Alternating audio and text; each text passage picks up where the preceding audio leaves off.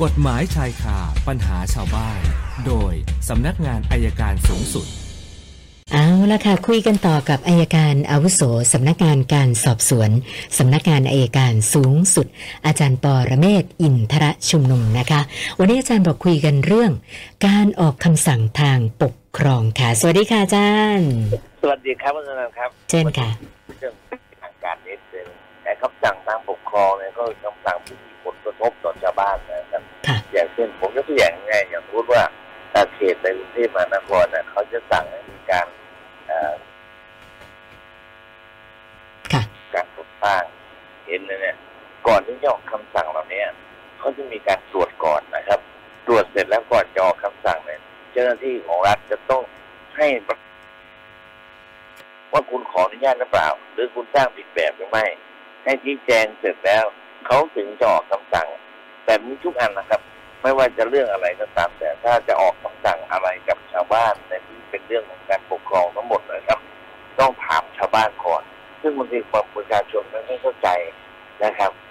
เพราะฉะนั้นถ้าเวลาถ้าเขาถามมาอย่างนั้นอย่างอย่างอย่างงู้นอย่างนี้เลยเราต้องตอบ ถ้าเราไม่ตอบหรือว่าเราสละสิทธิ์ถ้าเราสละสิทธิ์แล้วต่อไปเราเป็นฟ้องศาลปกครองจะทำไม่ได้เพราะฉะนั้นถ้าราชการถามให้เราชี้แจงไม่ว่าเรื่องอะไรก็ตามมีเหตุผล ต้องบอกเข้าไปให้หมดครับ เพื่อเป็นการป้องกันสิทธิของตัวเองครับค่ะฝากไว้นะครับเอาละครับต่อเลยครับนะวันนี้คำถามเริ่มที่คุณวิทยวัฒน์ค่ะอาจารย์เขาบอกว่าเอ่อคนที่ไปก่อเหตุลักทรัพย์ยามวิการนะคะ แต่ว่ารับสารภาพหมดทุกอย่างนะคะ อยากจะทราบว่าโทษเนี่ยถึงขั้นจำคุกจริงๆไหมคะอาจารย์ ก็ถ้ารับทรัพย์ในกลางเวลากลางคืนเนี่ยโทษจำคุกมันห้าปี ค่ะ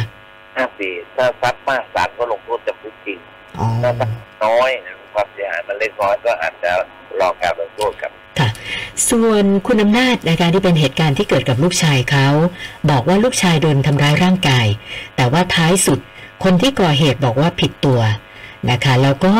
มาเจรจาขอให้ลูกชายยอมความนะคะ พร้อมจะรับผิดชอบทุกอย่างค่ารักษาพยาบาลจะจ่ายให้หมด ก็เลยปรึกษาอาจารย์ว่า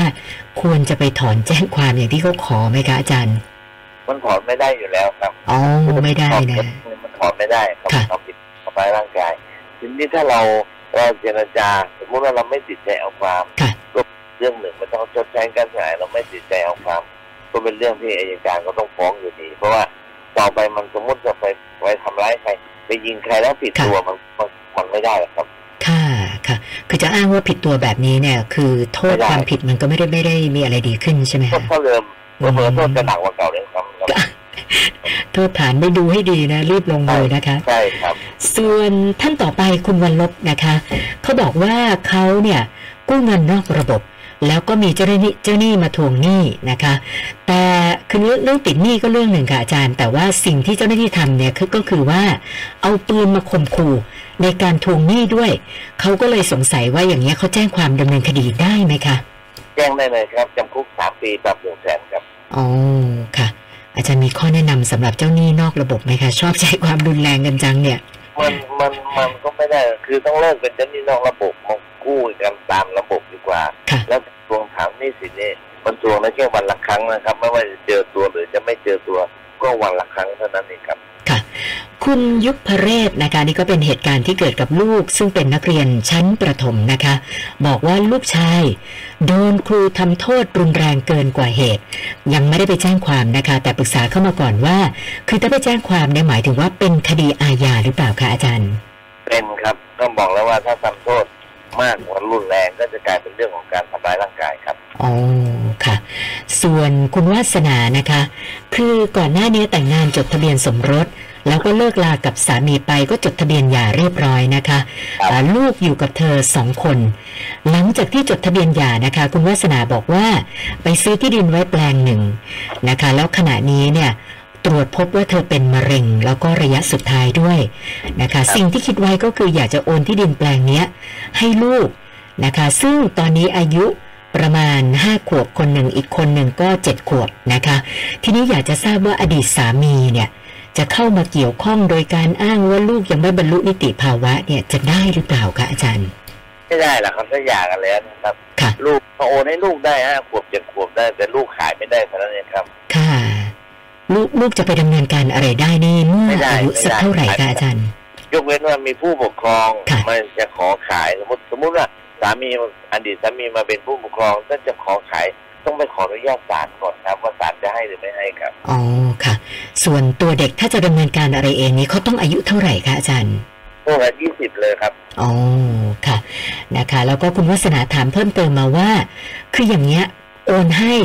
หรือว่าเขียนเป็นพินัยกรรมดีคะอาจารย์ ได้ทั้งสองอย่างครับ แล้วแต่จะสะดวกนะคะนะส่วนท่านต่อไปคุณสมบัตินะคะ อันนี้เป็นเหตุการณ์เมื่อ 3 ปีที่แล้วนะคะ ไปออกรถแท็กซี่มาหนึ่งคัน